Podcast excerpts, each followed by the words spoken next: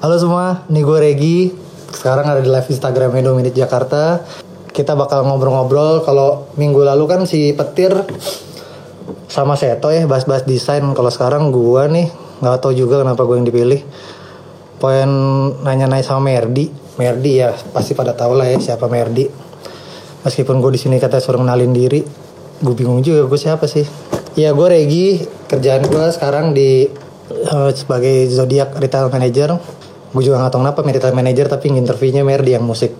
Oh iya, yeah, karena sekarang lagi apa sih namanya pandemic COVID-19, cih, virus corona. Jadi gue harap semuanya harus stay safe, stay health, and stay clean. Pokoknya pintar-pintar jaga diri aja, jangan egois. Harus pikirin orang juga. Pokoknya lo tau lah semua Merdi siapa dan Korea pokoknya udah sering lah yang bikin lagu-lagu Reza anak-anak zaman sekarang pada nyanyi-nyanyi tuh. Merdi sama Angga tapi sekarang kita mengikuti Merdinya. Ya udah deh langsung aja kita gabung sama Merdinya kali ya. Wih, gila. lo lagi di mana nih? Di Rokum gue lagi. oh, gua, gua pikirin madrasah anjing hijau. Ini kan apa green screen bakal blow jams. oh iya bakal lo jam ntar. Bakal blow jams sih. ada- ada aku deh gue nggak pernah live gue asli belum siap mental gue untuk Gue baru tahu lo retail manager Zodiac.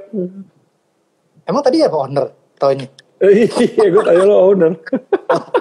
kali kan kan gue yang ngurusin di depan-depan tuh tahu, cuman gue nggak tahu posisi lo. Gue nggak tahu benar-benar posisi lo retail managernya gue nggak tahu. tapi lumayan keren lah ya Keren dong. Eh, Mer, siapa tuh pakai akun Blow Jams? Paling kodok. Ini Mer, Oi, kalau edisinya musik ya kalau nggak salah ya. Kemarin kan desain tuh Seto sama Petir. Putra. Iya. Hmm. Nah sekarang ya gue mau nanya-nanya lah sama lo lah. Kayak, Ya, wis, RD gitu loh. anjing. Gue bingung juga memper- memperkenalkan diri gue. Orang juga pada nggak tahu siapa yang nama gue di saya siapa kan. Saya siapa soalnya? Mana? ya gitu. Gue sebagai nanya-nanya, Eh, gimana? Lo kan musik nih, kayak gue ngeliat lo tuh sebagai orang yang salah satu yang mainnya jauh lah. Kasarnya kayak lo sekarang nge-DJ kan paling banyak lah ya, paling, paling Hmm. reguler. Tapi Iya. kan gue gak tahu kalau basic lo tuh dulu ngeband apa, apa misalnya. Ya gue gue tau lah lo dulu sweaters kan sedap, indie pop. Iya. yes juga kan, yes juga. Orang-orang yang pengen tau lah lo gimana sih perkenalan lo sama kenapa Musik. lo bisa awal kayak gimana gimana kayak gitunya. pas SD Gi, gue pas SD gue nemenin nyokap belanja di apa di dekat rumah gue kan gue di Jakarta Barat rumah nyokap. Gue sering nemenin nyokap ke Gunung Agung ada supermarketnya apa gitu di dekat rumah. Gue beli kaset pertama kali terus gue pertama kali beli kaset.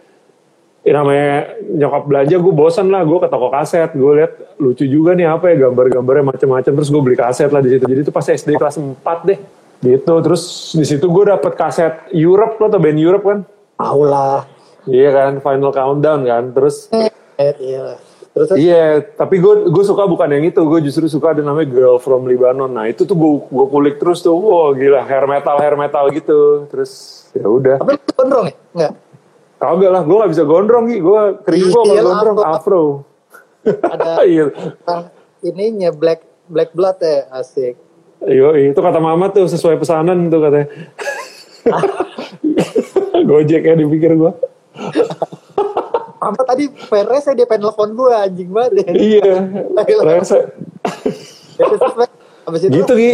lagu Europe itu pas sama Lebanon itu Iya Girl from Lebanon terus gue beli kaset keduanya Enough Enough Enough Enough tuh juga kayak mirip-mirip Europe kan kayak hair metal glam rock glam rock terus ya udah gue beli beli kaset terus aja setiap kali beli nyokap. Cuman akhirnya nyampur jadi beli Boys to Men terus jadi beli Firehouse terus jadi beli nah di situ tuh cuman gue jadi dengerin terus di rumah. Dengerin terus dengerin mulu sampai sampai kayak penasaran. Akhirnya habit gue beli kaset jadi keterusan sampai SMP sampai SMA sampai kuliah sampai sekarang. Jadi beli beli rilisan fisik gitu. CD PH gitu-gitu. Nah, terus terus terus terus. Mulai kayak lanjut lanjut. Kalau kalau lo vinyl tuh dari kapan tuh? Vinyl gue dari 2001 2001 pas gue kuliah tuh tingkat 2 tuh terus tapi kalau gue mulai ngulik-ngulik musik ngeband tuh pas SMP Gi biasa lah SMP Kalau Eh. kalau sweaters itu pas SMA. ya? Sweaters, sweaters pas gua kuliah justru sweaters tuh tahun 2000 gua lagi kuliah tingkat satu 2000 gitu. tingkat satu ya. Oh iya. tingkat satu terus kagak kagak gua gua kan masuk kuliah 99 kan Oh, gitu terus itu gue ngeband ngebandnya sih dulu biasa Gi bawain pertama tapi bawainnya ini Green Day terus ada teman gue dari Bandung bawa kaset Pupen terus bawain Freedom to Defecate Pupen terus bawain Pure Saturday gitu tapi tapi tapi ya masih kacrut lah belum nge- ngeband ngeband lucu-lucu aja Nah kalau Gitu. misalkan tahu lo pertama kali dapat duit dari musik itu dari band DJ atau gimana? ngeband pertama kali gue tuh ngeband pas gue SMA itu gue ngeband gue main di pensi SMA 8 sama di SMA Regina Pacis Bogor. Nah itu dibayar. Itu pertama kali tuh ngerasain uh dibayar. Bayarnya cuma berapa kali? Satu, satu personil paling cuma dapat berapa? tiga puluh ribu saat itu. Cuman ya udah lumayan lah bisa dipakai jalan-jalan weekend gitu. tiga puluh ribu. Mer, lo dulu bandel ya? Pas zaman kagak gue gue gue orangnya termasuk lurus-lurus aja Gi. Gue Gi Nah, kan kalau lo kan orang sekarang tahu lo kan Merdi paling tahunya kan orang lo dari bagian dari suara disco di Korea kan. iya Nah, nah kalau untuk DJ pertama kali dapat duit itu kapan tuh? Dibayar lah pas lo lo nge DJ dihargain gitu. Sampai lo DJ per- pertama kali gue di harga nge DJ dibayar itu kayaknya 2000 gue tuh nge DJ dari 2008 Gi tapi itu nggak pernah dibayar sampai gue mungkin di tahun 2000 2012 deh 2012 tuh kayaknya gue baru tuh bisa ngisi-ngisi slot di FNB waktu itu tuh di Yeyo nah itu tuh dibayar tuh di Yeyo terus di mana lagi ya? Itu sih kayaknya yang pertama-tama tuh. Selebihnya sih gue nggak dibayar sih. Kasihan anjing. Nah, kan kalau rame nih Mer. Kalau Iya. ya lingkungan lo lah lingkungan kita orang-orang juga pasti sekarang kan sedunia malah kayak plat kan lagi naik banget tuh. Ya kan? Hmm, hmm, hmm. Nah, itu kan lo nggak mungkin awal laku dari plat kan kan ka- CD, kaset, sedangkan plat kan juga harganya lumayan kan. Hmm. Nah, itu lo pertama lo pertama lo tuh apa tuh? Plat pertama lo- gue, Lo beli kalau kalau plat kan mungkin bisa dari bokap dari mana-mana. oh Ya, kalau gue bentar. bener-bener beli itu Bentar, bentar. Si Dila tadi nanya, milih baju berapa lama tadi? Nggak, cepet. tuh Mamat juga tuh kayak tanya pernah nge-DJ mainin American Boy. Pernah, Iya. tapi setelah gue dicekokin macem-macem dulu.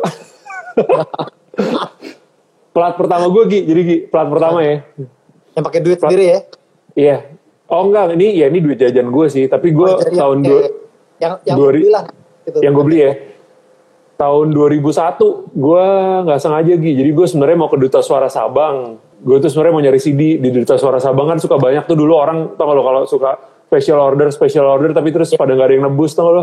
Jadi gue Iya. kalau ke Duta Suara Sabang tuh sering sering dapet. itu tuh. Lo juga ya?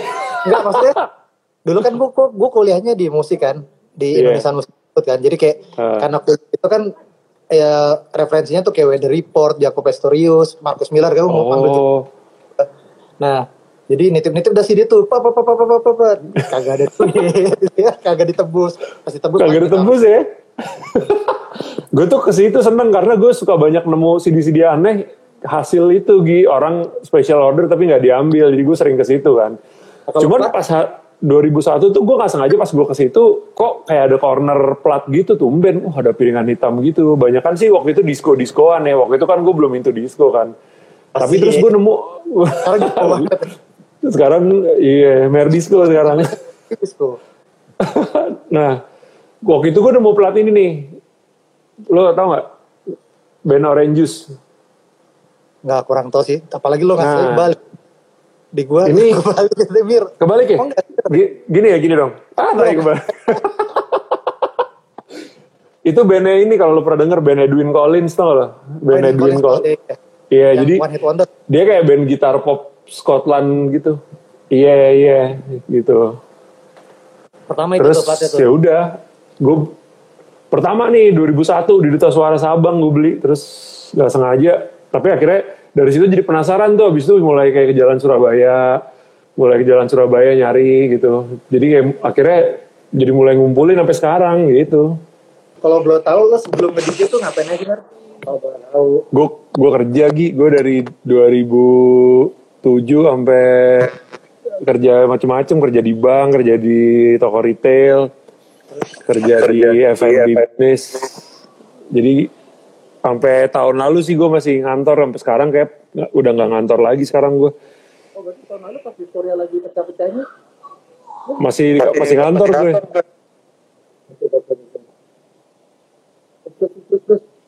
gitu. Ya am- apa ya gue tapi dari 2000 dari 2007 gue kerja sampai 2000 sampai kemarin tahun lalu tuh kayak maksudnya sambil kerja gue sambil ngumpulin plat gitu-gitu Gi sambil sambil apa ya sambil masih kayak nge-DJ nge-DJ juga part time part time juga sampai akhirnya pas di Discoria jadi naik banget ya akhirnya gue jadi full time sekarang gitu Lo tuh ada berapa program sih? Cie program. Nggak Gua maksudnya kan paling- nggak banyak nggak Hmm. banyak yang tahu gitu. Kalau kalau orang kan lo tanya DJ Merdi di Korea, Suara Disco diundang Hmm. sini di sini kan. Tapi kan nggak ada yang tahu, nggak semua orang tahu kalau lo setiap hari ini di sini, setiap hari ini di Iya. sini. Gitu. Bukan reguler ya apa ya? Antara proyek lah kasarnya proyek ya proyek proyekan gitu ya Lo kan Bobby itu Bos- stadium, Bobby stadium. Bos serius. ya kan satu proyek sama lo juga Gi kita Blow James kan. Ah, yang kan gua- kasih, kasih, kasih tau orang lah kalau orang mas Jadi- kan banyak yang tahu nih mungkin yang Iya. ingat ini. Jadi kayak gue bikin ada di zodiak tuh eh, setiap Senin kan bareng sama Regi, sama sama apa, sama Nikita, sama Indra, sama Kodok, sama Adi, Blow James namanya. Terus kalau itu kayak Jujur tuh apaan? Blow James tuh kayak slow jams tapi versi versi joroknya.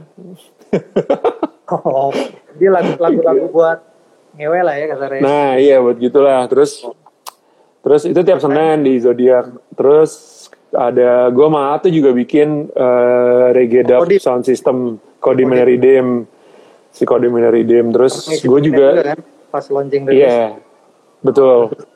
Terus gue bikin sebulan sekali di Slits tuh juga sama Ika sama Aryo temen gue kayak acara indie pop indie popan namanya di Happy Feeling. Oh iya.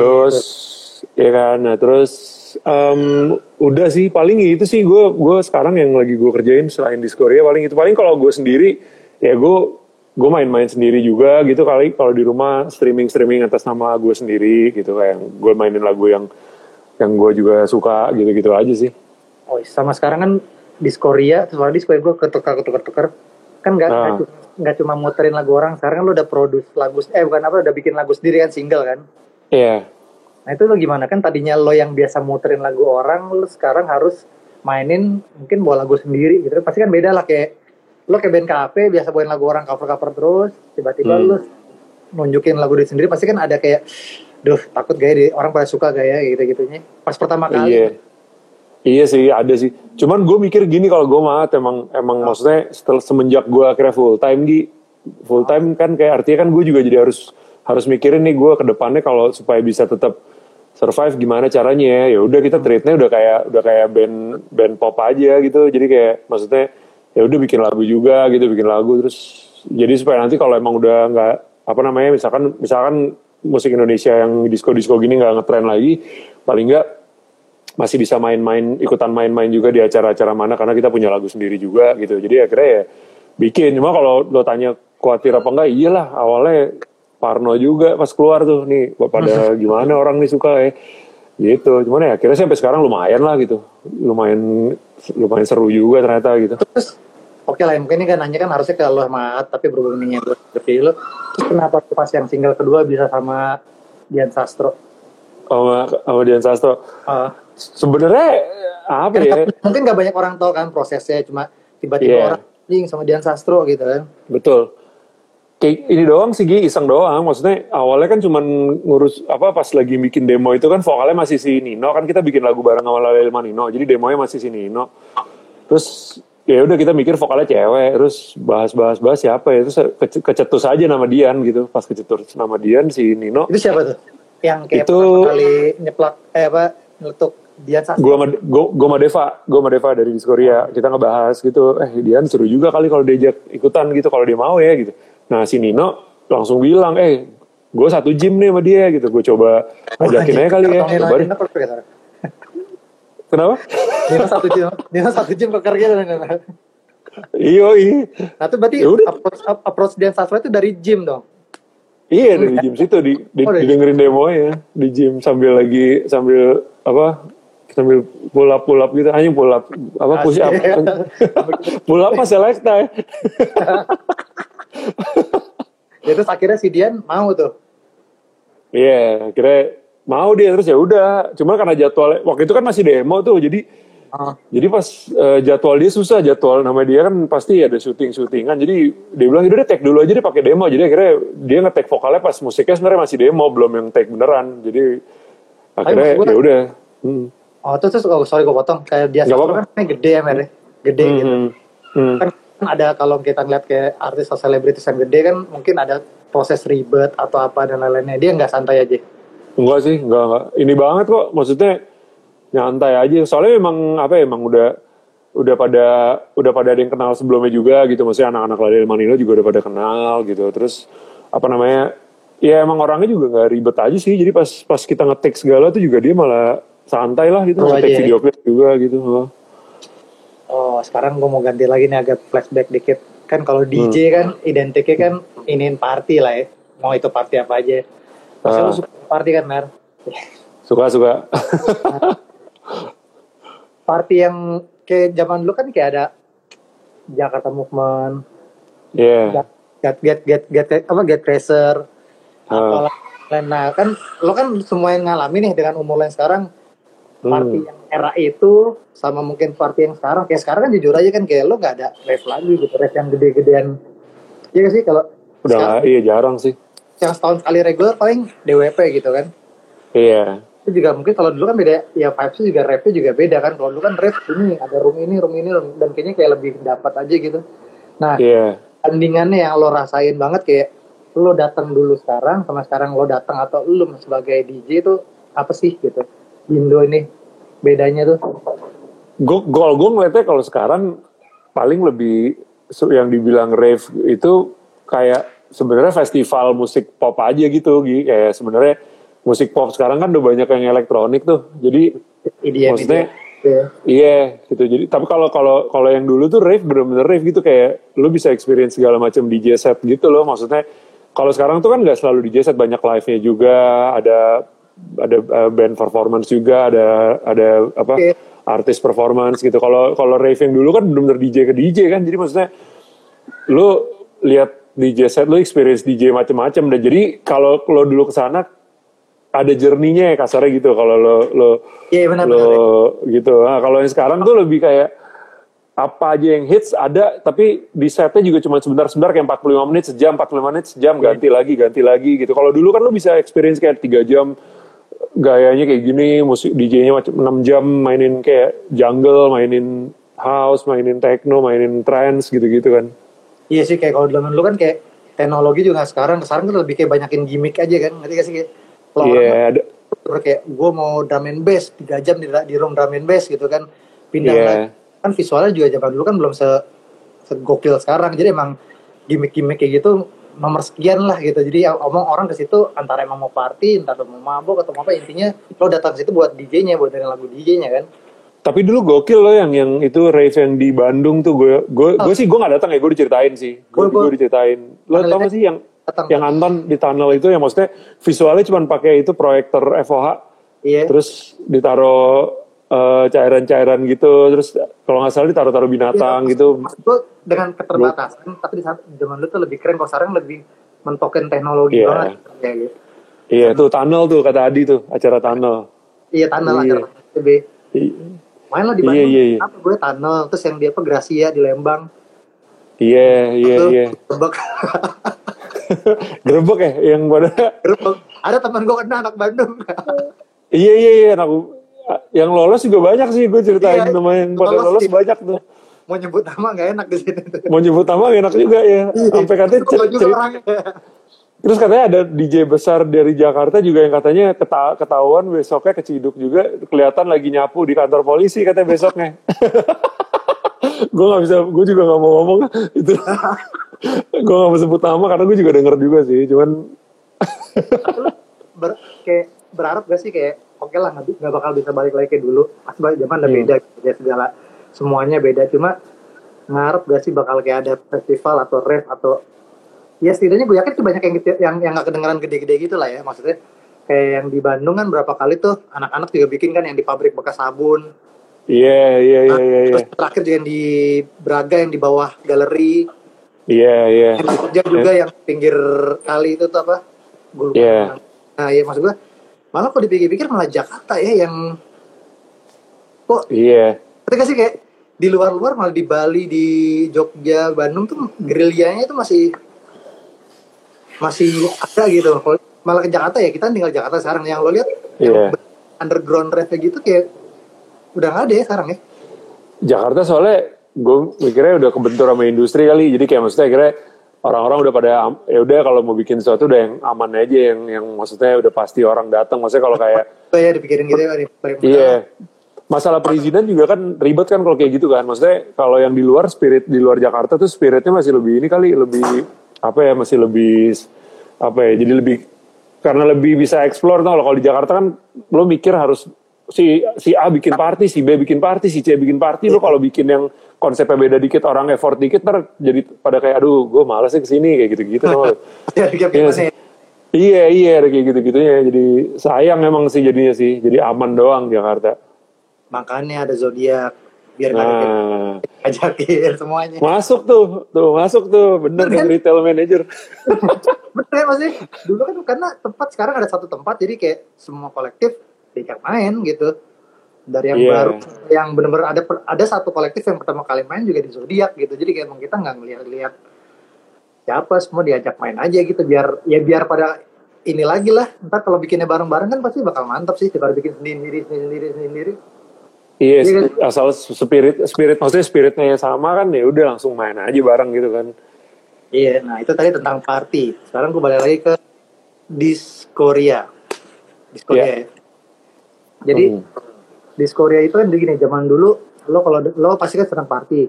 Pasti lagu-lagunya Hmm. kan nggak- ada kayak lagu Indonesia ya kan Iya dulu tuh sebenarnya kalau dibilang ada tuh ada cuman Ada memang nggak. ini tuh nggak apa ya.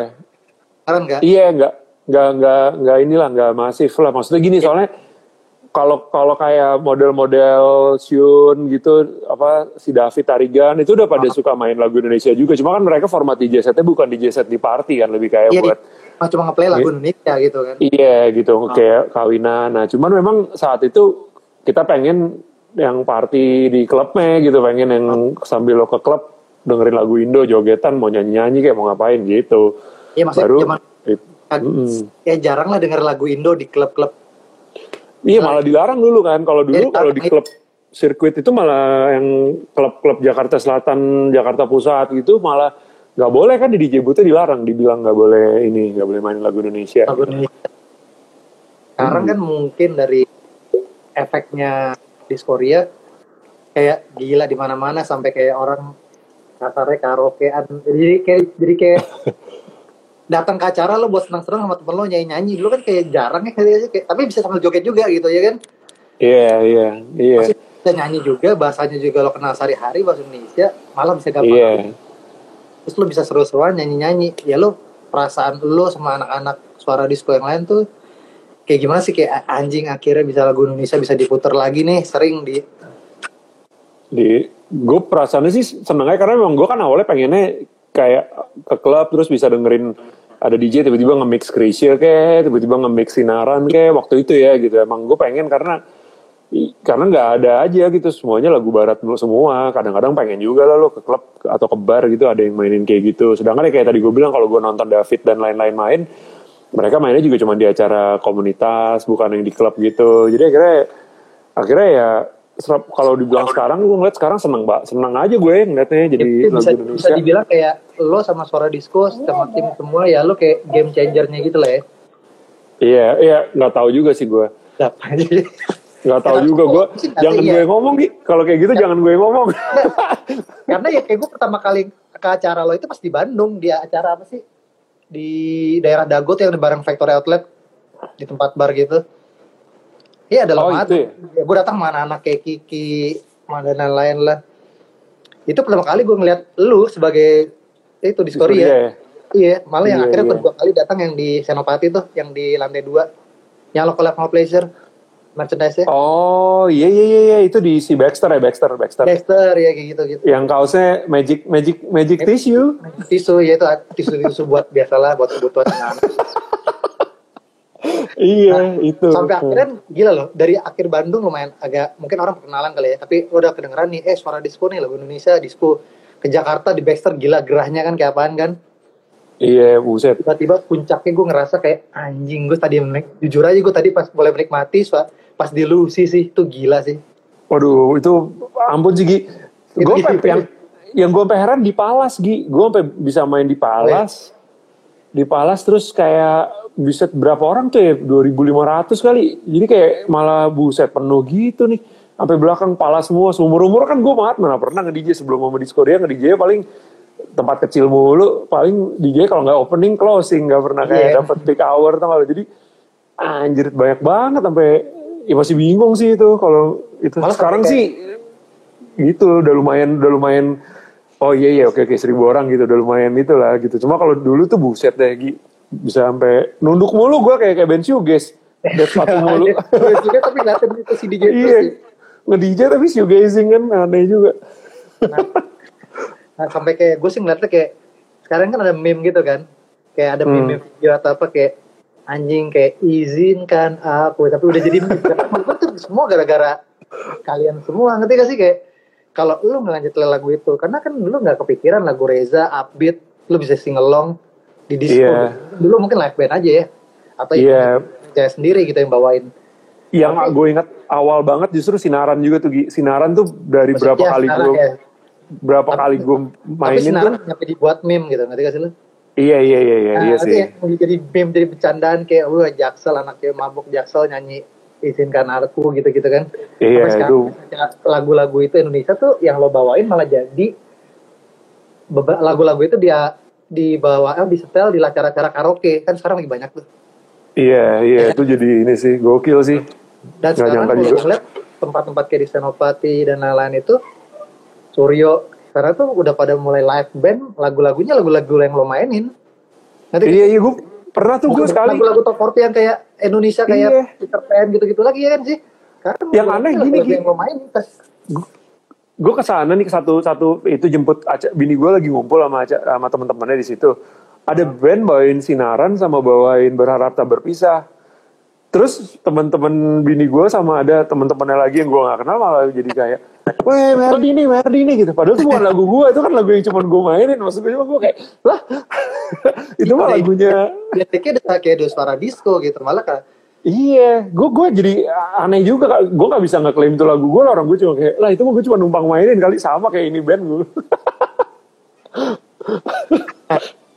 sama sama kan wah di Korea kan pasti udah mana-mana lah sampai keluar kota luar negeri kan pernah kan ke US Iya, sempat Amerika ke Jepang, Korea, ya Aus- Australia. Nah, lo nggak ny- nyangka gak sih kayak lo muter lagu-lagu Indonesia dance yang dari zaman dulu sampai mungkin tahun 2000-an terus lo bisa ngebawa lo sama anak-anak semua sama tim sampai ke sejauh itu gitu buset, nggak pernah nyangka Gi. Maksud gue sampai gini deh, gue paling kalau misalkan bisa ke Jepang sama keluarga gitu. Ke Amerika gue nggak mimpi bisa ke Amerika. Tahu-tahu tahun lalu main di New York. Maksud gue kayak of all places yang memang sebenarnya gue pengen banget ya. Emang gue pengen banget ke New York. Gue suka banget New York soalnya band-bandnya culture band-bandnya kan di situ gede banget kan gitu. Terus Iya. akhir akhirnya bisa main ke sana di Korea tuh buset deh rasanya aneh banget Gi. Apa masih bingung gue. Ke Jepang Oke. lagi ke Tokyo gitu. Buset dalam deh. sempet, sempet, sempet mikir gak kayak akhirnya gue ngambil keputusan yang tepat nih full time Iya gitu kan Iya, iya sebenarnya timing juga sih. Jadi sebenarnya gue tuh full time karena gue juga di kontrak gue diberhentiin juga sama kantor gue yang sebelumnya karena memang ada pengurangan karyawan.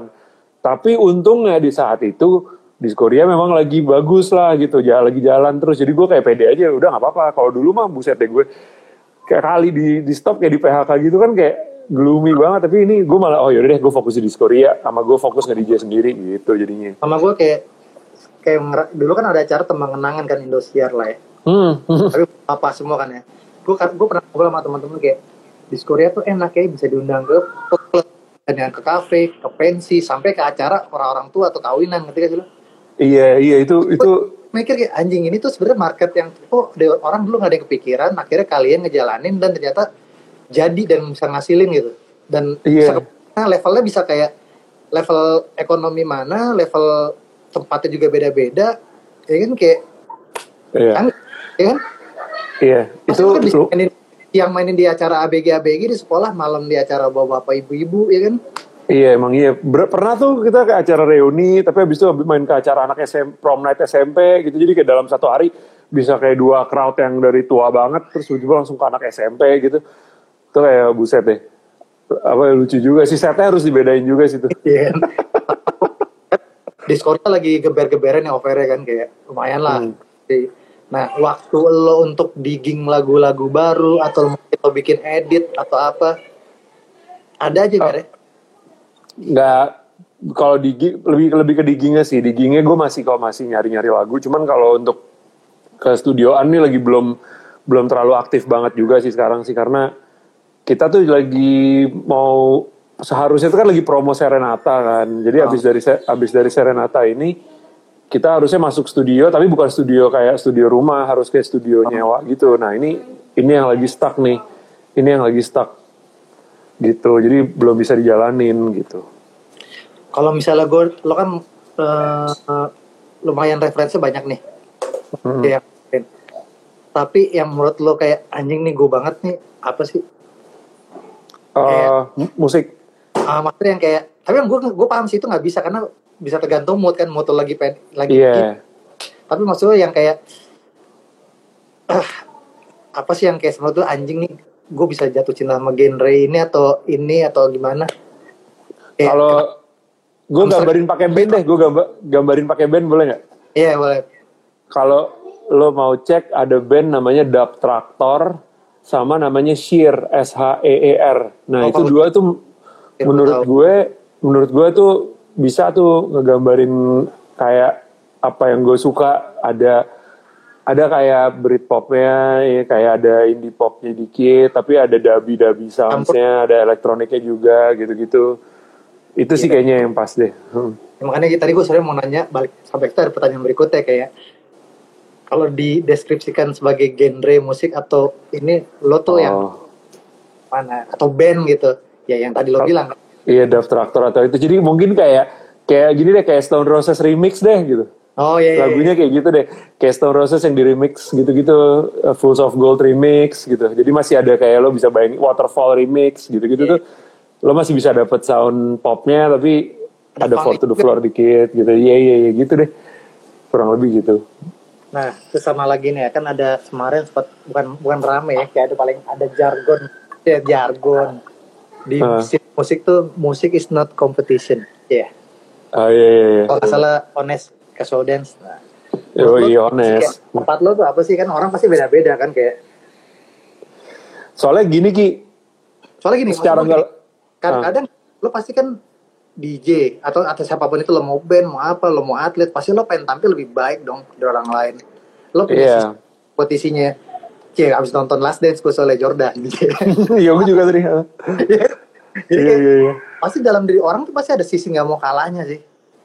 Iya, pasti lagi pasti gi- gini loh, lu kalau udah bicara musik apalagi lu berkarya lu pasti ada ego-egonya lah. Maksudnya nggak usah sama sama sesa- sama sama sama apa band lain atau DJ lain atau apa. Sama personil band sendiri aja kadang lu juga suka adu ego kan. Jadi maksud Iya. gua bagus Tapi musik. kalau kalau kalau sal- dalam satu band kan jatuhnya kan kayak lo bikin karya yang sama, Iya. outputnya outputnya sama gitu keluar ya kan. Kalau misalnya Hmm. kalau personal nih as a DJ gitu, maksudnya kan kayak Hmm. gimana caranya gue harus bikin crowd lebih pecah daripada crowd apa DJ sebelumnya, kasarnya Iya. gitu. Kan ji- jiwa kompetisi juga kan. Iya. Cuman kalau gue lebih lihatnya gini Dapet sih, gitu. gue gue ngeliatnya kayak ya udah maksudnya musik emang nggak bisa lo kompetisiin karena maksudnya lo pasti udah punya pasar lo sendiri kasarnya gitu loh. Kasarnya lo ngapain ngambil pasar orang yang ini? Maksudnya lo udah lo emang kalau emang lo suka lo mainin aja. Kalau emang lo akhirnya orang ngerespon bagus. Kalau nggak ngerespon ya udah nggak usah lo pikirin banget gitu. Kalau akhirnya lo pikirin kom, kom- apa kompetisi kan akhirnya kalau ada orang nggak respon lo sampai pikirannya sampai gimana gitu sampai sampai stres gitu. Kalau gue mah Iya. nggak nggak ini. Gue pernah kok baru-baru ini main di Bandung main terakhir nih di Skoria main terakhir banget. Orang udah pada pulang karena acaranya eh, udah eh, peaknya tuh ada di band yang sebelum kita gitu. Cuma kita mah ya udah kita main aja. Maksudnya kalau emang orangnya nggak ada gue maat yang penting seneng dulu aja mainnya. Kita enjoy sendiri aja sama set kita toh profesional tapi kita dibayar juga ngapain dibawa stres? Maksud gue lebih kayak gitu kalau gue jadi gue gak mau ngebayar. Gue setuju banget musik is not a competition ya musik is not a competition lah. Bawa seneng bawa cuek apa? Lo seneng seneng aja dulu sendiri gitu. Eh, soalnya kan kadang-kadang mungkin kan kita kan kayak di Jakarta atau Bandung pasti kan Hmm. tiap kota juga punya masing-masing punya kolektif sendiri lah apa pun itu namanya. Iya. Atau kolektif atau nama Jakarta pasti kan mereka kan kayak pengen party kita harus lebih keren nih. Ngerti gak sih lah ngerti kan? Iya. Pasti kan? Kayak iya. obrolan-obrolan tongkrongan circle sendiri lah kasarnya gitu. Iya. I- iya. Ya, kayak itu pasti ada lah ya. Meskipun ya kita nggak ngeliat kompetisi sebagai kompetisi yang kayak harus gue lebih keren atau gue menang lo yang kalah bukan seperti itu. Tapi pasti ada lah ya, ya kan? Kayak ada lah pasti ada lah. Lo pasti ini cuman maksud gue ya kalau emang kayak misalnya Akhirnya- kadang-kadang sorry Pat kayak ada lo main lo mungkin kagak datang atau nggak sebagai DJ tapi kayak ah, tapi kan lo DJ lo datang ke acara tapi lo sebagai datang doang tapi kayak DJ man hanya DJ kurs nih. Ya kalau gue nggak akan ini kalau gue lebih gini aja kalau emang gue ngerasa itu ya gue gue caw tahu aja. Ngerti lo? Kalau kalau gue datang ya udah gue gue nik- nikmatin musiknya aja ya udah gitu nggak usah diinin maksudnya gini deh kayak kayak Blow James juga gitu. Blow James kan mainin lagu-lagunya kurang lebih sebenarnya materi-materinya juga ada yang dimainin sama DJ DJ hip hop R&B yang lain kan. Jadi cuma kalau gue sama kalau di party Blow James nggak pernah kuat nggak pernah kayak mikirin apa ya udahlah yang penting kita datang seru-seruan aja seneng senengin aja nggak mesti. Iya. Malah awal-awal pas Iya. bikin kayak gak ada yang datang ya. Nggak buset nggak ada. Cowok semua cuma berberapa berenam tapi cowok semua. Iya semua. Cowok semua tapi dengerin boys to men tuh anjir banget sih. Iya kan kayak kayak gue ngeliatnya kayak nggak tahu kenapa ya mungkin kayak blow jam sekarang gitu. Bukannya sebagai mungkin karena gue orang zodiak ya tapi Eh, mungkin banyak yang muterin lagu-lagu kayak gitu. Sebelumnya pasti udah ada lah. Malah yang bawain II Iya. Men cafe siapa yang II Men cafe R&B dari zaman dulu. Boyz gitu kan. T5 Iya. bawain kayak gitu-gitu. Tapi kayak sekarang kayak kok tiba-tiba kayak lo bikin di Korea dulu lah. Kayak iya sekarang iya. kayak gitu. Kayak sekarang lama-lama. Iya lumayan lumayan lumayan ya karena gue orang zodiak jadi kayak gue ngeliat orang yang datang ke tempat kita gitu maksudnya kan. Iya.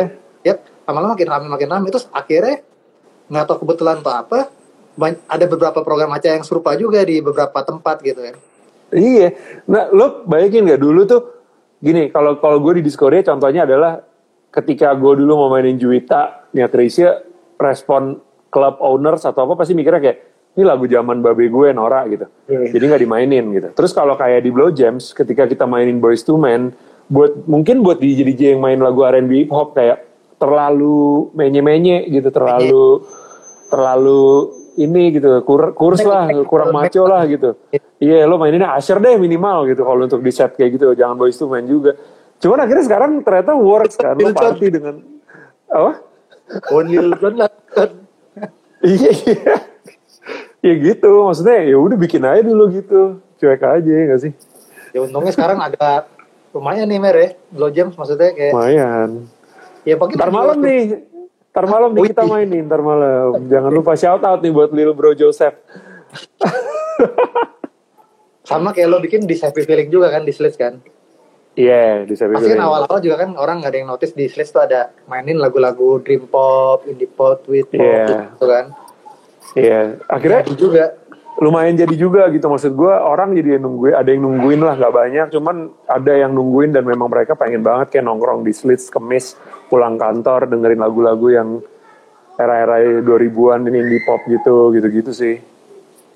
Nah, terus kalau lo sering pulang malam gitu, bini nggak komplain? Nah, nah makanya gue ajak sekali-sekali sering sih, tapi di zodiak sering. sering kan zodiak sering iya Zodiak sering, sering. biar enak aja juga sekalian aja gue ajak nice try kan Nah, gue nggak tau, gue sih mungkin bakal tahu jawabannya, cuma ini gue nanya biar orang aja yang ngeliat ini tahu tahu dari lo sendiri gitu. Menurut lo tuh kalau good music tuh kayak apa sih?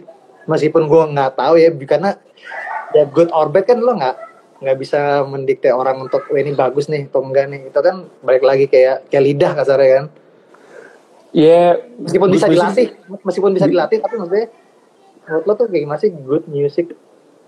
Good music tuh yang gini sih menurut gue yang uh, yang buat musiknya udah tahu banget dia maunya kayak apa, terus dia bisa menggunakan secara maksimal uh, source-nya dia yang dia punya oh. dan dia tahu estetikanya yang mau di deliver kayak apa.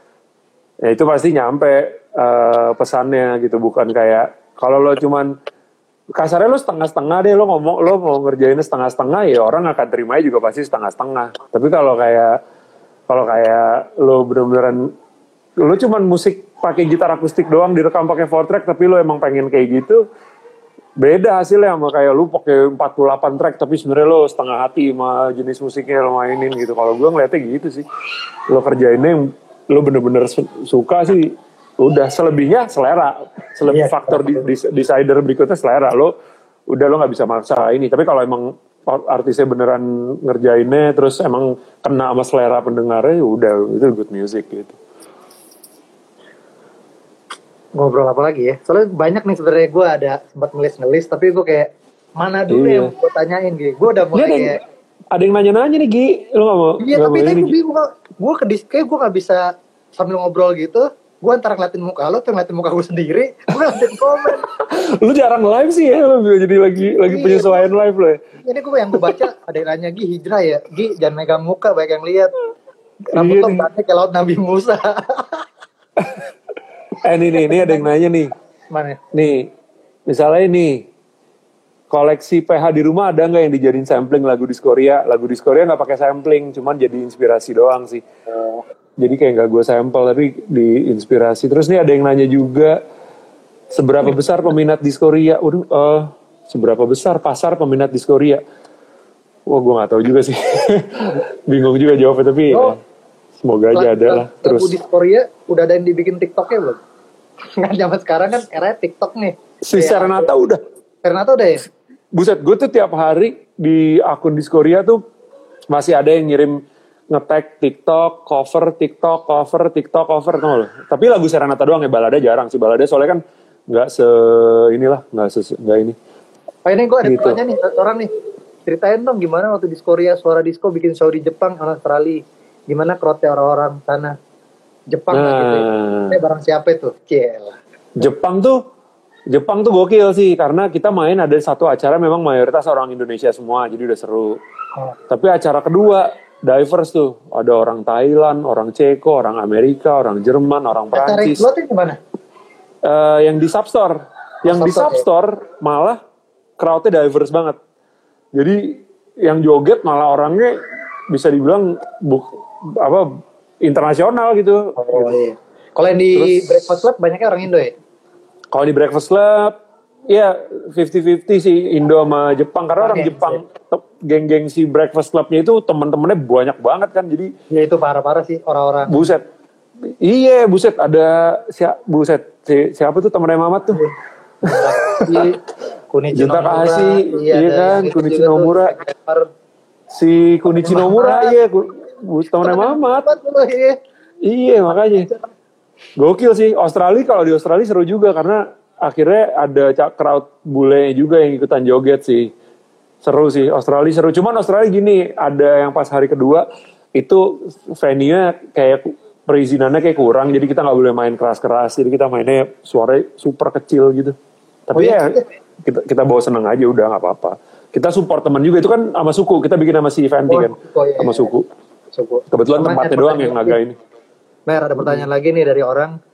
Kenapa musik sama fashion bisa nge-influence satu sama lain? Eh, soalnya Itu- gini, Iya.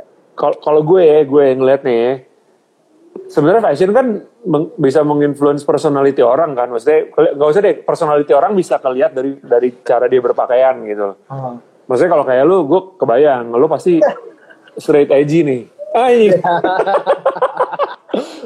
Enggak kalau maksudnya ya itu jadi maksudnya pengaruhnya ke musik. Musik itu kan kalau lo sebagai DJ kan lo deliver personality lo lewat lagu-lagu yang lo mainin kan. Jadi maksudnya ya kelihat kurang lebih kelihatan dari cara lo berpakaian sama kelihatan dari cara lo mainin lagu-lagunya gitu kayak gitu sama sih. ini juga gue mau nambahin ya beberapa brand mode kita brand Indonesia sama brand luar mau brand apa pun pasti minimal ada satu terinspirasi dari musik. Entah itu lo ngambil quotes-nya grafisnya atau dari ini platnya. Ngerti gak sih lo kayak Hmm, pasti ada kan mau, mau brand dari yang gimana sampai gimana pasti ada lah gitu. Ya iya. Dari, dari musik entah itu ntar nge off atau nge-plesetin artworknya atau logonya dan lain-lain Iya. kan?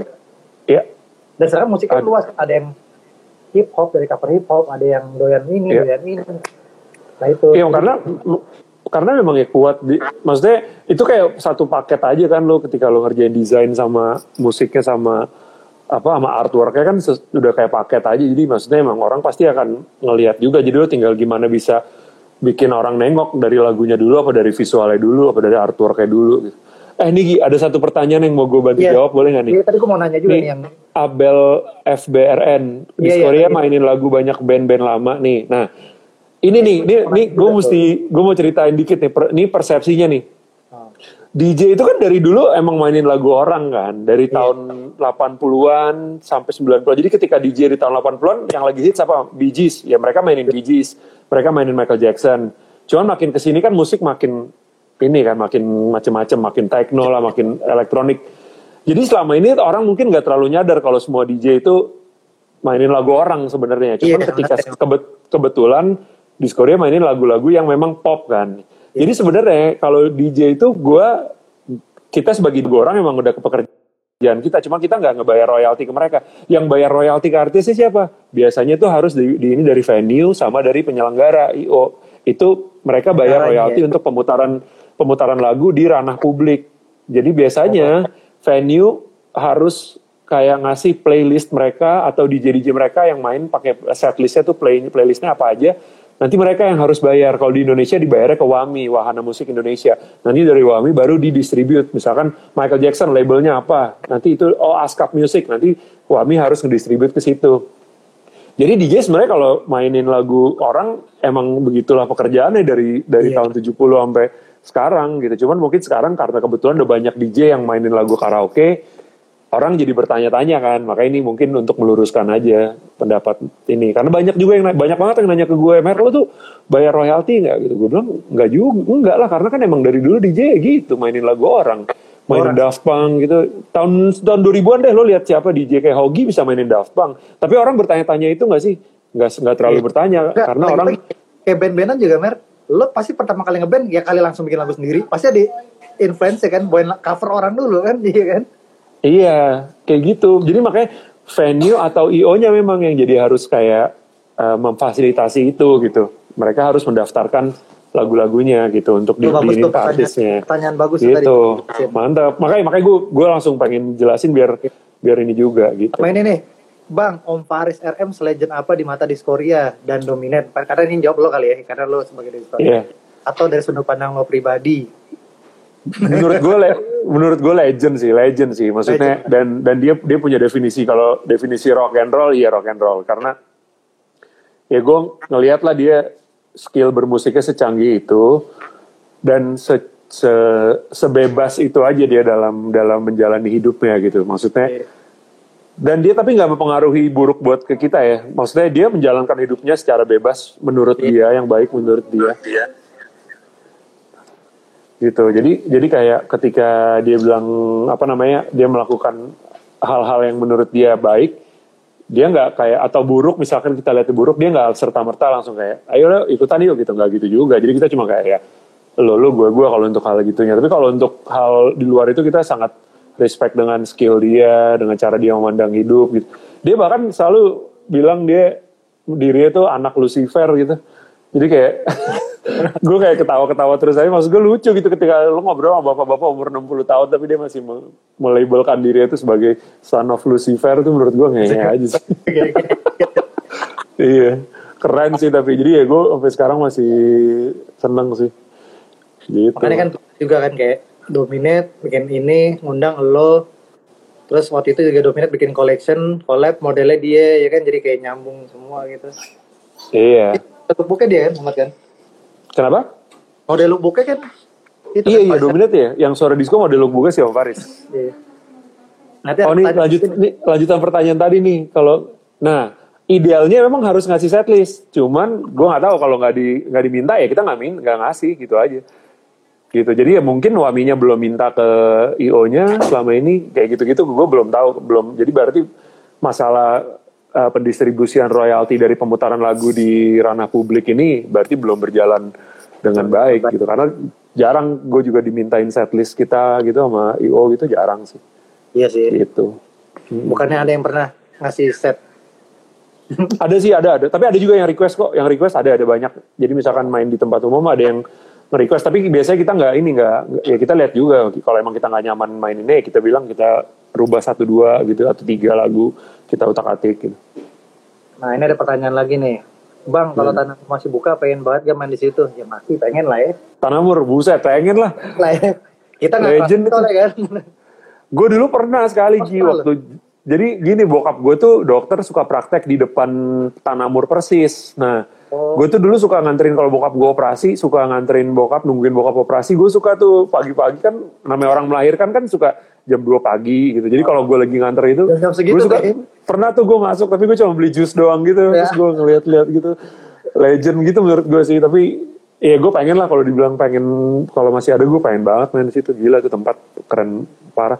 Dan bubaran platnya dijual di jalan Surabaya gitu tau gak lo? Gue dapat bubaran pas bu- eh, plat platnya Tanamur dijual gue dapat platnya DJ Harvey di situ maksudnya aneh kan jadi berarti kan koleksi plat lib- library Tanamur kan diskonya diverse banget sampai yang kayak Iya. editnya Harvey dulu yang Black Hawk ada di situ ada tuh tulisannya Tanamur gokil Ada pertanyaan nih Mas, dari Diki Setiaji.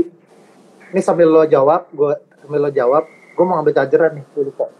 Eh, jadi kenapa sih lebih tertarik di dunia DJ dibanding musik yang lainnya? Terus apa enaknya dan gak enaknya selama di dunia per-DJ-an dan juga acara paling pecah selama perform? Wah banyak juga pertanyaannya. Kalau kenapa milih dunia perdijian? Kalau gue karena simply gue sebenarnya bukan gue gue gue bukan musisi yang handal gitu. Gue gue nggak bisa main musik sejago eh, teman-teman yang ngeband gitu. Jadi makanya gue mikir gue menyalurkan kesukaan gue sama musik nggak DJ. Terus memang ya memang akhirnya demand demand hiburan orang ya nge DJ apa eh, DJ eh, lumayan ada gitu pasar yang ngikutin DJ. Akhirnya gue pikir menyenangkan juga akhirnya gue bisa hidup dari nge-DJ gitu. Kalau crowd paling Nah, pecah, kan ya iya, mau nge-DJ. Crowd paling Gua pecah, pindah kamar gini. iya. Gue bingung sih kalau kalau kalau kalau crowd paling pecah banyak sih. Kayak mungkin suara disco yang pertama deh itu bener-bener pertama banget gue suara disco bahkan belum pakai nama Diskoria itu di situ gue maat kayak masih ah, sampai sekarang masih bisa ngerasain gila bisa juga lagu Indonesia dibikin gini gitu. Nah ini emang ini agak agak sedikit loncat sih. Harusnya ini ditanya di awal, cuma tadi ada pertanyaan baru keingetan. Eh ceritain singkatnya sih lebih tepatnya kenapa di Korea tuh kayak siapa sih ngajakin duluan? Kan mungkin orang orang orang, orang kan tahu cuma bukan yang paling kedengeran Nanti sama At, nanti sama At, tapi kan ada kayak Deva, ada tim yang lain, Hmm. ada gitu. Dari mana sih? Dari nongkrong atau dari messenger? Ya lah sama RC atau dari mana? dari nongkrong dari nongkrong beli beli plat gitu gi. Nongkrong beli beli plat terus kayak akhirnya gue maat sering kayak ya udah seru juga kali kalau kita bikin apa ya konsep party disco Indonesia. Cuman gue maat waktu itu kan masih kerja kerja di gue lupa waktu itu di, di Mondo kalau nggak salah gue masih kerja di Aksara waktu itu. Jadi kayak ya kita sibuk sama kerjaan masing-masing nggak nggak bisa bikin event untuk event musik ini. Sampai akhirnya ada anak-anak suara disco nih Deva nelfon gue. Deva bilang mau bikin party disco Indonesia semua. Kita nggak udah ada tim IO nya tapi kita nggak ada DJ-nya wah pas banget gue bilang gue bisa nggak DJ-nya sama tapi gue harus berdua sama teman gue si Aat. Karena lagunya kan banyak yang mau dimainin. Ya udah akhirnya berdua deh gue maat nah tapi namanya masih Merdi sama Aat dulu tuh yang pertama baru setelah acara pertama itu kita mikir kayak kita harus pakai nama ya sekarang ya Merdi Aat tuh kayak kayak Fauzi Fauzan gitu gak sih nanti gitu. jadi ya udah akhirnya Diskoria aja jadi kita pilih namanya gitu gitu Mer, Mer, ini ada dari dari request dari produser tuh, gila after. Rek, Mbak Mer nanti dipilih empat pertanyaan terbaik ya. Oke, siap. wah iya nih boleh nih apa ya Mamat nih boleh nih katanya yang tadi tuh Gi lo pakai lampu makeup ya tadi itu pertanyaan lumayan. karena karena kosan gue kosan gue tuh yang ini nih kan tadi ada Polmar Berikutnya itu itu the next in Uh. nih Kayak gelap banget jadi kayak emang harus butuh cahaya tambahan iya iya iya. apalagi iya. untuk kayak gini kan pertama kan celah Oh nih ada sih keinginan di Korea yang belum kesampaian misalnya main di event apa gitu. ya nih nih gue baca nih. XPR DPR ya Pengen main di di perahu belum gue di, di perahu gitu di laut gitu pengen deh. oh kayak Belum sih. kayak ini ya kayak yang si cruise Wizard asik Iya iya kalau bisa sih Bisa keren terus. juga tuh. Eh, belum belum dulu tuh pernah hampir ditawarin main di Labuan Bajo tapi nggak jadi. Akhirnya si Om Leo yang main di Korea nggak jadi. Pengen deh tuh padahal seru juga main di laut Ah. gitu. ini komen pertanyaannya banyak yang berbobot banyak juga ini yang bang apa aduh tapi gue lagi Eh, oh ini nih proses kurasi lagu untuk playlist gimana. Proses proses kurasi lagu. Gue nggak baginya pakai mood set gitu. Jadi folder-folder di Korea itu ada yang kayak kayak eh, misalkan filler filler ya udah filler. Ada yang banger banger tuh yang buat hot hitsnya gitu. Ada yang warm up. Tapi ada juga yang baper jadi kayak buat slow dance. Terus ya udah kita tinggal nentuin setnya sesuai mood mood itu. Misalkan emang lagunya pengen kita turunin ya kita mulai mainin yang lagu-lagu baper gitu. Tapi kalau emang lo mau kencengin ya lo mainin yang si banger. Yang kalau emang lo cuman pengen ngisi kasih yang filler filler gitu-gitu sih.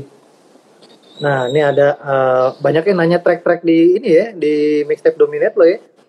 Iya gue lupa. Kalau nggak salah tuh taman asmaranya Bubi Chen sama ini deh. Pokoknya taman asmara Bubi Chen. Kalau nggak salah ya nanti gue cek lagi deh. Gue gue lupa gue nah ini ada juga nih siapa orang yang menginfluence lo buat nge-DJ dan juga kayak anjing gue pengen jadi DJ nih siapa sih yang lo lihat DJ DJ yang keren atau siapa? DJ lokal eh, Ridwan Nah, siapa aja DJ, DJ siapa aja yang yang lo bikin ngelihat anjing nih orang oh. gue pengen Oh, jadi gua- DJ. sampai akhirnya gue pengen pengen DJ gitu. gue pengen DJ malah bukan karena ngeliat DJ live ya tapi pas denger mixtape. Jadi waktu itu tiba-tiba bini gue dapet mixtape di Sobi Disco dari DJ Ridwan di situ dia mainin kayak itu apa uh, Human League yang versi dub gitu Gi, yang League Unlimited Orchestra gitu-gitu. Nah terus? udah gitu gue suka. Akhirnya kayak gila nih kok lagu-lagu disco bisa kayak gini gue pikir lagu disco cuma jedang jedung taunya ada yang kayak gini. Mulai gue kulik tuh ada Grace Jones. Ya udah akhirnya jadi pengen belajar nge-mix gitu karena lagu-lagunya gue pikir lagu yang deket sama up musik yang gue dengerin saat itu gitu sama new wave post punk band-bandan gitu. Gitu Ridwan shout out tuh buat Ridwan jadi. Sedap. Sama ada nih nanya juga nih karena ini dominate juga jadi kayak Bang Merdi gimana awal encounter lo sama dominate apakah diajak karena musik lo merepresentasikan kultur atau brand mereka? Atau sebelumnya lo udah tahu dan menggunakan produk mereka? Gue udah tahu brandnya sih maksud gue suka gue brand dominate gara-gara dulu ngeliat yang mereka bikin yang Lee Perry itu yang disco yang disco devil. Lo tau gak sih kayak dominate tuh kenapa dap-dapan gitu kan gue suka banget Hmm. dominate kan lo kan kayak identik Gak- gak tau kenapa. dap. Nah, nah itu, Iya. itu lo tau gak sih kalau salah satu di antara mereka bertiga dominate adalah satu orang Jamaikanya Hah? siapa nih ada si Kesong kan Jamaika tuh oh kesong kesong Jamaika ya cara Jamaikanya kalau kalau kalau kalau lo lo bisa ketemu lo kelet perak perak kuning hijau darahnya merah kuning hijau Anjir. Ya, tapi itu gara-gara gara-gara Jamaican culture, Jamaican sound system ininya gitu yang desainnya makanya gue suka banget. Yang freedom apa apa namanya? Yang freedom sound awal-awal tuh gue suka banget gitu. Iya makanya kan kayak tadi yang kayak bahas dengan museum of fashion kan kayak ya brand brand brand fashion pun ada attitude dari musik juga ada kan kayak kita ngeliat satu satu dominat mungkin orang emang kenalnya sama dap-dapan nama apa kayak reggae dan lain-lain. Kayak misalnya satu lagi misalnya kayak pleasure ya kan diskonya kuat gitu karakternya.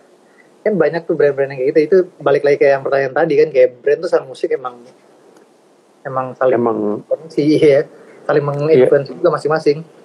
Iya betul betul. Emang emang deket fashion art sama musik ya, ya itu memang kayak udah jadi paket. Maksudnya ya, ya musik ya lu pastilah pengen dengar musik lo pasti pengen lihat visual yang bagus juga kan ketika lo di klub gitu. Itu kan udah pasti ada aspek audio sama visualnya begitu pula Iya. kalau rilisan. Lo lo beli cover album lo beli rilisan gara-gara cover album banyak banyak pasti kan gara-gara lo lihat covernya bagus. Tanpa lo Iya. tahu lagunya apa lo beli juga. iya kayak gitu juga gitu. Baju juga gitu desain bajunya. Kalau emang merchandise lo suka ya lo pasti akan akan lo beli juga tahu, gitu. iya. Iya kayak gitu. Kayak- emang udah deket sih. Makanya kayak brand-brand gede kayak kayak Supreme apa juga kan banyak beda beda genre kan kayak ini dari hardcore punk sampai reggae sampai, sampai Morrissey juga kan? Morrissey, sampai apa ya sampai terakhir My Bloody Valentine ya kan? Iya Bloody. ABG yang sekarang justru itu nilai bagus. Kalau buat yang snob snob musik kan kayak anjing band yang gue suka kalau Hmm. mas Supreme orang jadi pada demen. Orang-orang yang snob snob itu ngerti gak sih kayak yang Ya, iya. Itu bagus kan orang jadi kayak dengan kayak gitu justru mungkin kayak brand-brand yang ngajak collab kayak gitu ngebantu untuk ngejualin sale mereka lagi yang mungkin kayak misalnya Supreme sama Blade Valentine ada bocah atau apa-apa taunya Supreme doang.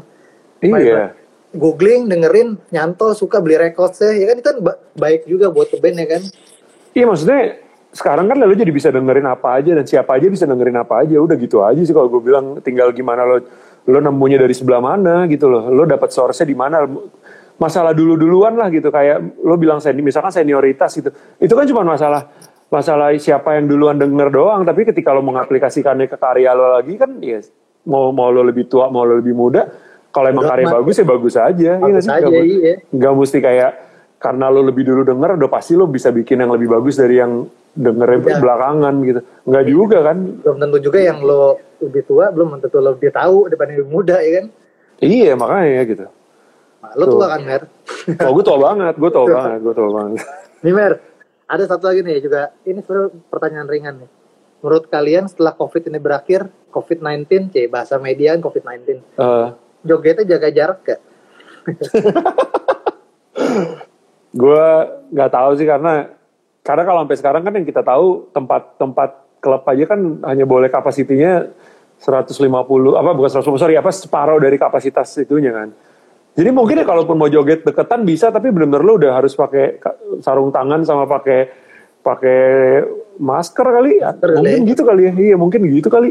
Gitu. Ya pasti Iya kan lo juga kan kangen juga lah main nih. Maksudnya kayak anjing udah berapa bulan nih nggak main kan? Ya kan pasti lo nih, Oh iyalah, ini tuh ada yang nanya tuh, bagaimana pandemik ini efeknya ke Diskoria? Diskoria jadi nggak bisa manggung, jadi kayak kasarnya sekarang gue maat sama Deva sama anak-anak yang terlibat Diskoria ya hidup dari tabungan kita masing-masing, jadi kayak belum bisa manggung gitu-gitu sih. aneh kan kayak ya berharap aja kayak semoga berakhir tempat-tempat pada buka ya tempat yang biasa lo main like zodiak atau tempat-tempat lain dan lain-lain bisa buka dan lu sama anak-anak yang lain juga bisa main lagi kan maksudnya kayak Iya, iyalah.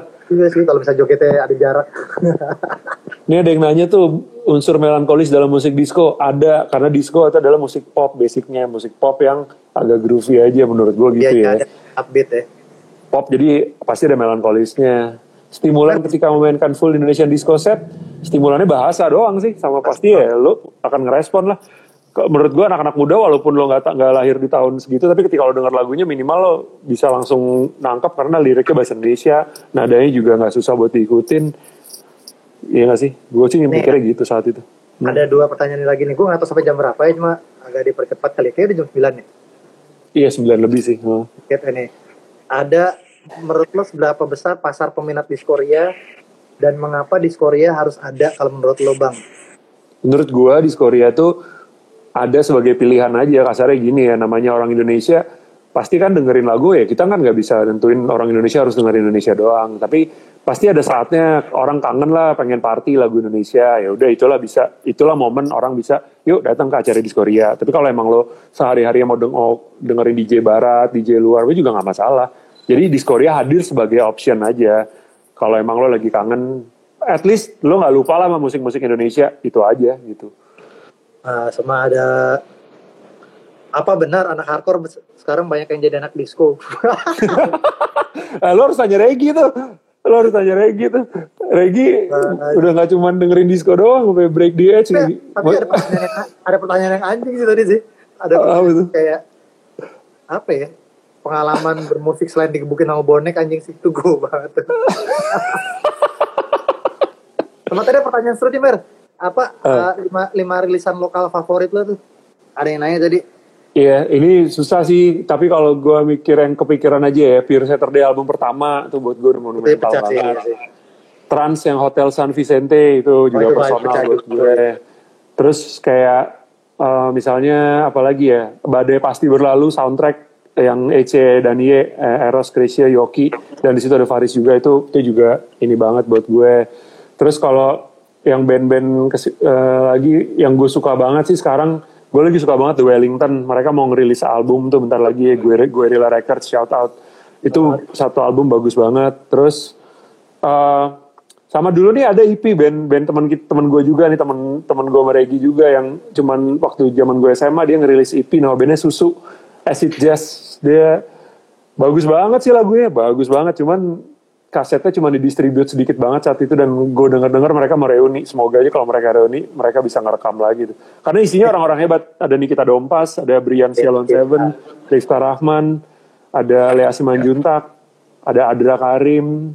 Wah gokil itu sih bandnya. Orang-orang Risma tuh All Star tuh ya. wah itu sih udah all star sih. All star angkatan gue deh paling enggak gitu. Ilstir, Ilstir. Ilstir ya ya Ilstir bin Udah di, dia udah di atas udah di atas All Star itu udah Ilstir. Iya, iya. Itu sih, tuh lima itu tuh udah. Yang kepikiran sekarang ya. Eh, kira sekarang rilisan-rilisan tadi ya. Hmm. Nah, ini ada cari pertanyaan. Eh, gue pengen nanya Dila deh, Dil. Itu yang gue pilih par pertanyaan tuh gue tulis di sini atau gimana? Kita sebutin gak sih? Moderatornya nanya di sini ya. Produser. ya gue mah natural aja karena emang gue gak terbiasa dengan live gitu maksudnya maksud gue gue kurang mungkin udah di brief cuma maksudnya pilih empat pertanyaan tuh kita sebut di sini atau gimana nih Mer? Lu aja deh Mer, pilih Mer, empat pertanyaan Mer. Yang paling keren karena kan ini kan nanyanya lo jadi pertanyaan apa nih yang paling keren?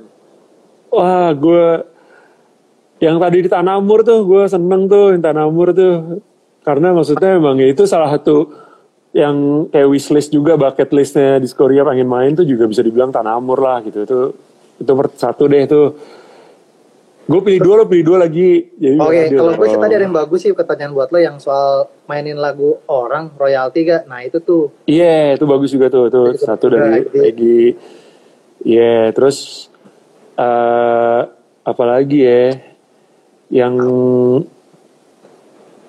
eh apa ya? Ada dua. Yang soal Om Faris deh, gue juga seneng sih. Maksudnya Om Faris itu sosok yang influensial karena di Korea waktu pertama kali manggung gue ma eh, Aat sih. Aat tuh ngeprint stiker Free Faris. Karena saat itu Om Faris lagi Iya lagi lagi, masuk eh, ini kan.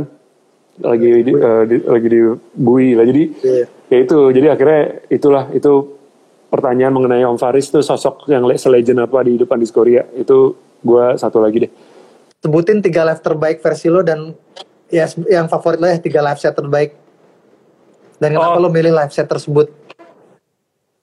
gue milih ada eh, Prince Thomas di Blowfish tahun 2011 itu Prince Thomas di Blowfish 2011. itu soalnya dia gokil banget sih gue bisa ngeliat dia nge-mix lagunya DJ Harvey eh, yang agak-agak samba tapi di mix sama lagunya band ini eh, Ariel Pink's Haunted Graffiti terus tahun 95 ini eh, Jakarta Pop Alternative Festival si Foo Fighters sama Beastie Boys tuh gue Oh, lo nonton tuh ya? tuh gokil sih itu gue masih SMP kelas kelas kelas 3 Nah, gue kan beda 2 tahun sama lo, jadi gue waktu itu nggak dibolehin mau nonton itu kayak. Wah itu gokil sih, itu gokil. Sama satu lagi, tahun 2016 gue ke Coachella, gue nonton LCD Sound System Reunion. Wah itu gokil sih. Itu itu pas reunian ya justru ya? pas reunion, jadi pas mereka lagi reunion terus ya udah deh. Gitu. Wah tuh Aji bilang tuh part 4-nya cakep, bener banget. Prince Thomas yang part 4, buset deh. Tapi emang A- Aji DJ kan ya? Aji DJ ya? A- Aji DJ kan ada ADJI, Aji. Oh iya bener. Aji ADJI. Oh, bener ya Aji. ADJ. karena waktu terbatas sama ini Mer, karena kan lo kan kolektor plat atau apa dan lain-lain nih terakhir nanya kayak eh, apa ya kayak lo nggak mau ngasih masukan atau referensi orang-orang buat nyari plat atau digging atau set dari DJ siapa yang orang untuk eh, lo nonton set ini nih atau dari apa pun lah buat ngasih referensi ke orang kayak misalnya lo tempat buat Ya. digging apa sih kayak buat digging lo deh buat digging vinyl itu tuh dari webnya apa Gue sering dapat info yang bagus tuh soal history sama mixtape mixtape yang bagus tuh testpressing.org. ORG. testpressing.org ya. Iya, itu Lu, itu lu tulis tulis. Lu bisa tulis gak di situ? Gak bisa ya? eh, nggak bisa. Eh, nih, nih, nih, nih, gue ketik ya. Tes. Iya. Jadi biar biar nyantol Iya. ada orang tahu lah. Kalau takutnya suara doang kan orang nggak kedengaran. Dia kayak dia bagus tuh dia suka kayak ngebahas history-history misalkan kayak musik street soul tuh kayak apa, history musik eh, techno kayak apa, tapi terus ada ada interview-interview pelakunya juga, mixtape mixtape-nya juga bagus-bagus sih. Itu sih Kalau paling misalnya kalau rekomend rekomend set yang tadi aja kali live set. Apa lu mau rekomend Iya. orang Iya. Oh, tuh kata GMB anak lama tuh. anak Iya lama? Alam anak lama. Alam, yoi. Lu misalnya kayak lo nih sekarang nanya apa ngasih-ngasih kan tadi kan kayak web testpress.org. Terus ada kayak Iya. set-set apalagi sih kayak lo tonton nih set ini nih keren menurut lo tuh siapa sih? Siapa ya? Gue gak, gak tau deh. Gue sih sekarang suka nontonin setnya kayak kemarin tuh si kayak Jan Schulte, Wolf Muller tuh gue suka banget yang kemarin dia live di buat uh, isolation charity gitu. Oh di situ ya. Iya, bagus sih dia. Keren, Ya. keren banget. Semoga yang nonton-nonton lo ini semua yang lo tulis atau yang semua lo kasih tahu pada nge-search nyari jadi referensi baru lagi buat mereka biar makin nambah-nambah lagu kan lo juga biar udah sering main juga pasti lo kan masih nyari-nyari terus kan Masih, masih. pastinya sih digging-digging terus ya udah mer Iya. udah udah jam segini juga tadi sorry banget banyak kendala dan lain-lain gue Ya. mungkin terlihat kurang profesional kali ya pindah-pindah dulu hilang Santai, Gi. youtuber kalau gue youtuber mungkin udah banyak nih udah ini ini nih makasih banget. Mer luck. thank you, makasih banget ya oke Thank you semuanya. Ciao. Dah. Eh. Nah ini masih akhirnya tadi sama Merdi, gue mau bakal tadi baru tiga pertanyaan, tapi bakal gue pilih lagi, ntar bakal gue tim dominate kali ya milih buat nge-DM pertanyaan-pertanyaannya.